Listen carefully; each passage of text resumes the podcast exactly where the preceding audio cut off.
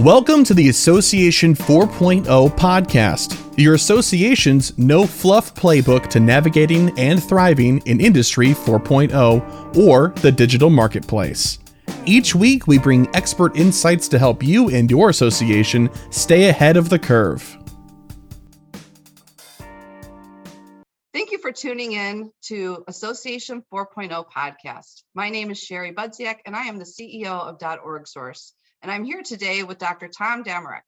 Tom led the National Marine Manufacturers Association as president and CEO for 20 years and retired in 2020.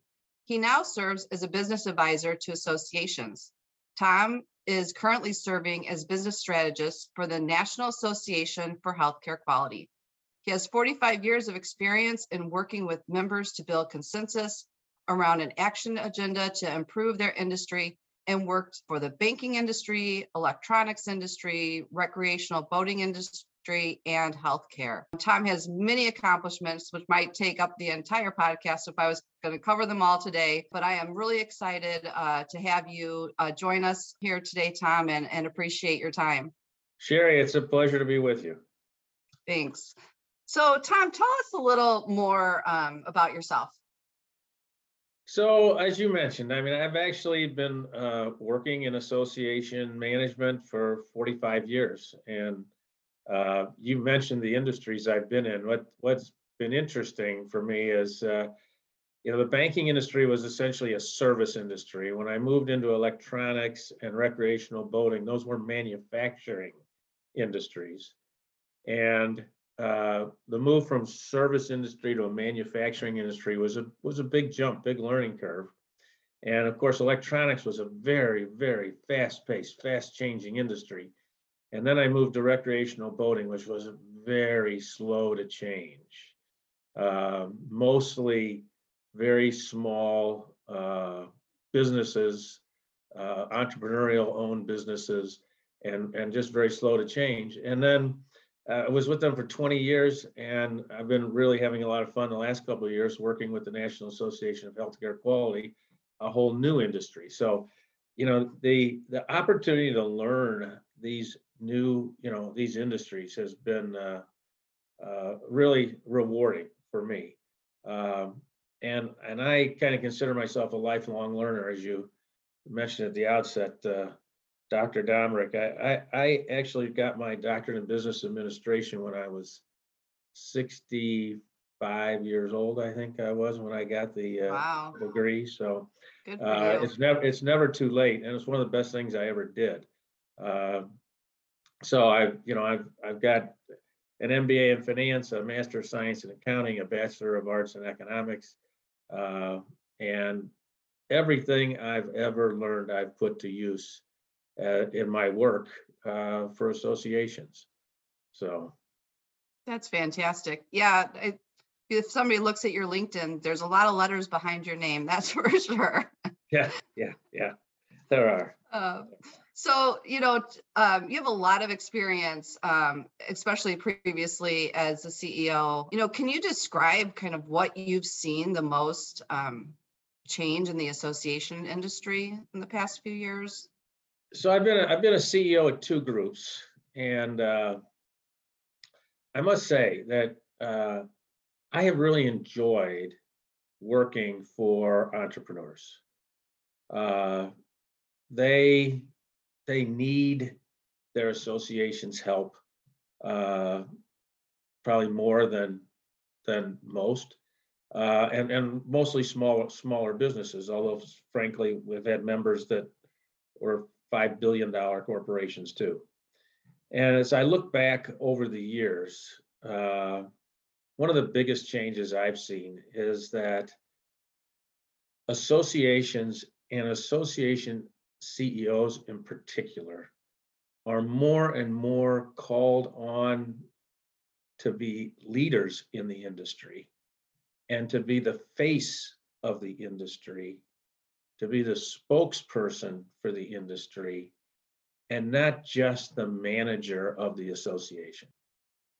That, uh, you know, especially in trade associations, but I think this is probably true in professional societies too.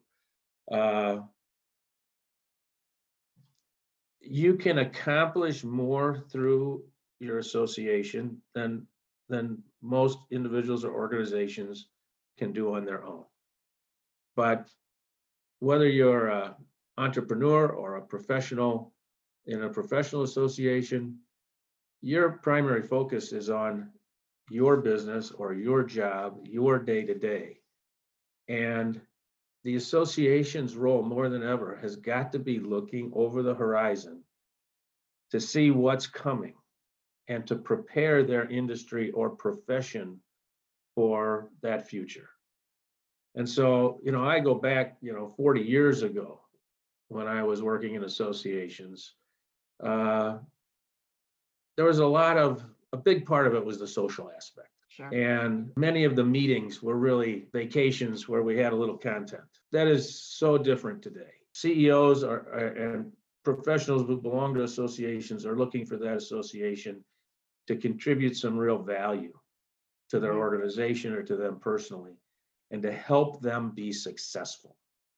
And so if you're not doing things that are helping your members be successful today and in the future, then you're probably not going to be around too long. So Tom, that was interesting that what you said about CEOs being the face of the industry. So Not sure that, not everybody listening to this probably knows that we started an organization six years ago called .org Community. And what we were seeing was that there was that change, but the change, that change of being the CEO being the spokesperson and the face of the industry, that those CEOs were traveling more. And what that caused was kind of a gap mentorship and knowledge at the senior staff level. So I know when I was, before we got on this podcast, I was mentioning my previous CEO that I worked with. Uh, he was always in the office. So he was kind of the go to. I had a problem, I went to Brad.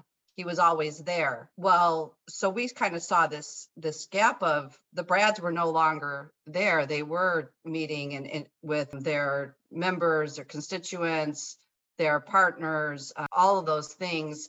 And we were getting a lot of calls of, you know, Sherry, who do I talk to? So we started kind of these mentoring groups within kind of that senior staff, which has been for me, for my career, very rewarding. It's interesting the conversations that they they have in these private groups. It's been great. And and then also, as you said, kind of seeing we say kind of seeing around the corner right like what is coming in in our industry and what do we need to be thinking about it's hard for associations to kind of really think or have that education of you know what is around the corner and how do we plan for that especially in a lot of industries they're slow to change right and there's because of the governance and the structure and the decision making process so how do you get your organization to really be thinking and you know in the for the future so with that i guess my next question for you is you know what do you feel is the most important thing leaders can do right now to position their organizations for success So it's interesting you talked about the increasing travel. Um, I certainly I experienced that. I, I'm, I have seven million miles on American Airlines, and I was I was probably slept in hotel rooms 150 nights a year, wow. And it and it was all about uh, building relationships and partnerships, not only with members but with other related associations to expand the influence of both the association but also of the industry. You know, to be effective and deliver value and to be able to understand those things that are that are you're seeing over the horizon or around the corner. You've really got to understand your members' business. And you cannot understand your members' business just sitting in your office hmm you've got to get out there on the factory floor, so to speak, and be with them and understand their business. So I think that's one of the most important uh, elements to success today for association CEOs is that they've got to understand their members' business almost as well as their members do. And they've got to they've got to be focused externally. You know, I I think back, well, let's just you know, let, let's take the certified association executive designation, which I got a long time ago. I let it lapse near the end of my career, but I got a long time ago. And, you know, what does it, what does the test test on? It tests on, you know, do you know the association legal issues? Do you know meeting planning? Do you know association governance?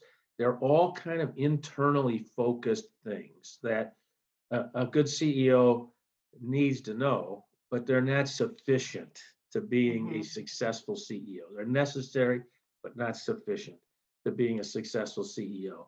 To be a successful CEO, you've really got to understand your members' business. And I used to tell my board, and I and I actually at one point I sat on the board of 15 different organizations. Oh, wow. Most of them were related to recreational boating.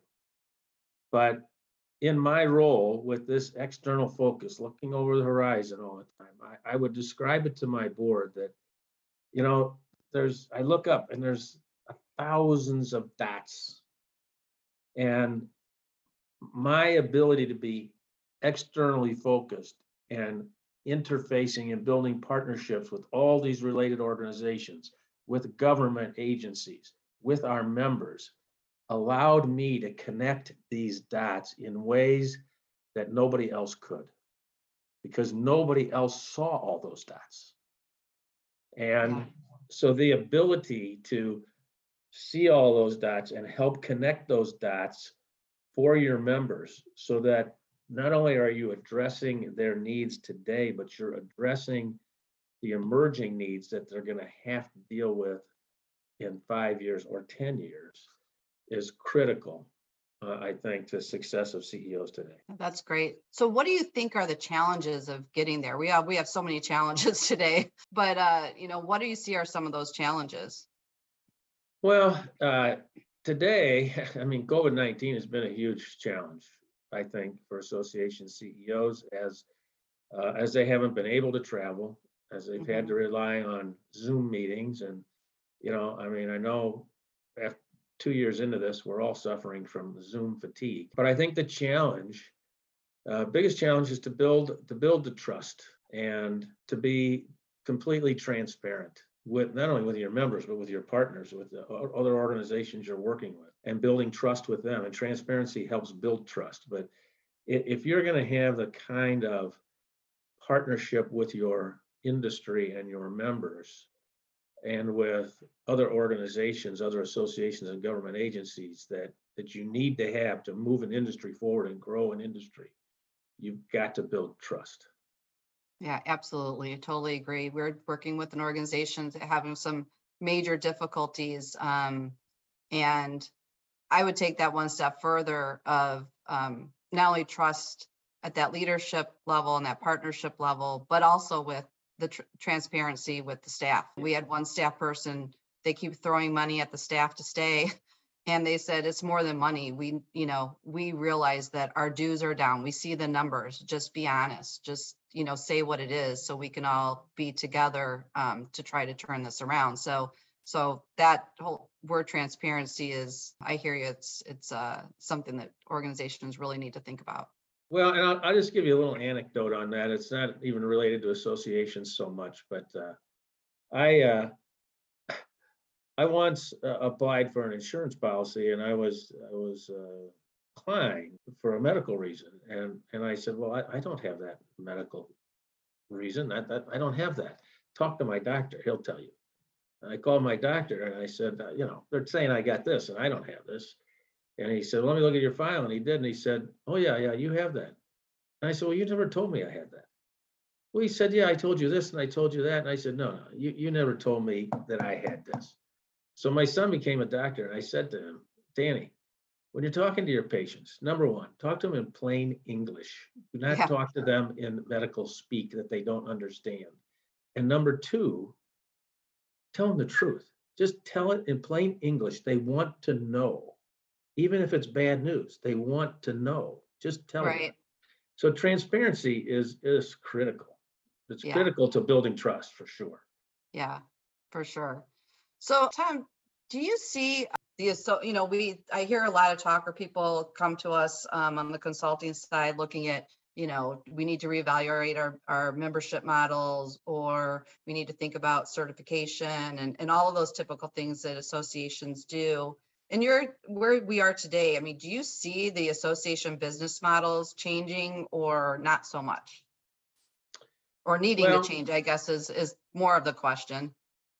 So it, it's very interesting because uh, over the course of the 20 years I was with the National Marine Manufacturers Association, the way we finance the organization evolved continuously. So we, we were about a $65 million association and about 48 million of that was revenue from boat shows. And then we had dues and we had certification revenue and we had we, we launched a, uh, an industry promotional campaign called Discover Boating, and that was a significant piece of revenue. But along came the, uh, global financial crisis in two thousand eight, nine. And the- the bottom just fell out of discretionary industries like the boating industry. Mhm. And, uh, you know, our revenues were cut in half within a year. Wow. And, and, uh, so we had, we, we relooked at how, how do we finance the association and the members? Uh, recognizing that they needed the association. Uh, developed a, with, with the staff, developed a whole new funding model that, that allowed the organization to flex as revenues ebb and flow through economic cycles. And they were, have, have repeatedly shown a willingness to step up and make sure that the organization had the resources it needed in order to effectively do an effective job for the industry. But we had a, a chairman who was a CEO of a very, very, very large company in the, in the recreational marine industry. And he said, look, this is what I'm spending with the association each year. And it was several million dollars between boat shows and dues and certification and everything else. He said, I'm not willing to spend any more, but I'm very willing to reallocate how I spend that with. you." And so we changed our whole model on how we finance these organizations probably three times during my 20-year tenure there. And each time it made the organization stronger and more resilient for change. So I, I think you just, you need to be flexible uh, in, in your governance. You need to keep your board at a strategic level and you need, uh, you, you need to be adding so much value that they can't live without you and are, uh, will do what's necessary to keep the organization alive and working for their benefit. Yeah, I was kind of surprised over, you know, what we experienced with COVID and the lockdowns and then the meetings being canceled and then turning to virtual. And I thought because of that experience that we would see significant change. Um, but a lot of organizations are just going back to kind of their old model, um, which of course, we're all tired of virtual meetings, not but having that as kind of their primary source of revenue and you know there were some organizations large meetings like you said like even the you know the trade shows that lost significant millions and millions of tens of millions of dollars but they are really not diver- diversifying or, or making those changes so hopefully you know as we kind of come out of this there will be some reflection on uh, you know what do we need to be you know doing to uh, to make some changes um and to be agile. I think that's what i'm hearing from you like you kept you know reinventing and, and thinking through you know how do you provide that value based on this timestamp today? And as we said earlier in the conversation and what's coming around the corner like wh- how do we need to shift as an organization? Well, and i- the interesting thing is throughout all that, we had two overriding goals for the organization. One was advocacy on behalf of the, the boating industry and the boating public. And expanding the market for recreational boating products. Those were our two overriding objectives throughout, that were consistent over time. And, uh, you know, I was gone by then, but when the pandemic hit, but boat shows stopped happening. Yeah You recall earlier, I mentioned boat shows were forty-eight million dollars of revenue. that forty-eight million dollars disappeared for at least a year. But the members in the industry said, look, our two primary goals, advocacy, expanding the market. Let's re, let's take some of the money we were using on our Discover Boating and our industry uh, promotion campaign. And let's redirect that into advocacy because we cannot let advocacy weaken. And as it turned out, uh, d- largely due to the pandemic, people being cooped out, they wanted to get outdoors. The boating industry just took off like a rocket. hmm And so the industry promotion or market expansion part of the equation became less urgent, still important, but less urgent. And so we just redirect, they redirected resources from market expansion into advocacy. And, you know, as, as the industry cyclicals, I mean, sooner or later, we're gonna have an economic downturn, demand will fall, we'll need to put more back into promotion probably, but you, we, we can adjust uh, as you said, be agile in how we use our resources to the best, uh, to get the best outcomes for the industry. So how do you feel that technology is impact, impacting, impacting associations today? Well, uh, technology is uh, everywhere. And I think if you are not keeping up with technology in your association, uh, then obviously you're, you're falling badly behind. You know, even manufacturers, or particularly perhaps manufacturers, are always looking for new technologies that can help increase efficiency, productivity, reduce cost, whatever. I always felt that it was important that we be on uh, the leading edge, not necessarily the bleeding edge, but on the leading edge because things change so fast Yeah, that if you're not buying, if, you're buying two-year-old technology today, three years from now, you're really out of date. If you Yeah. buy the latest and greatest today, in three years, you're gonna be out of date. So you, you got to be buying the best available at all times, or you're just gonna fall too far behind uh, in your ability to be effective. well, and I'll add to that, that keeping up with your upgrades.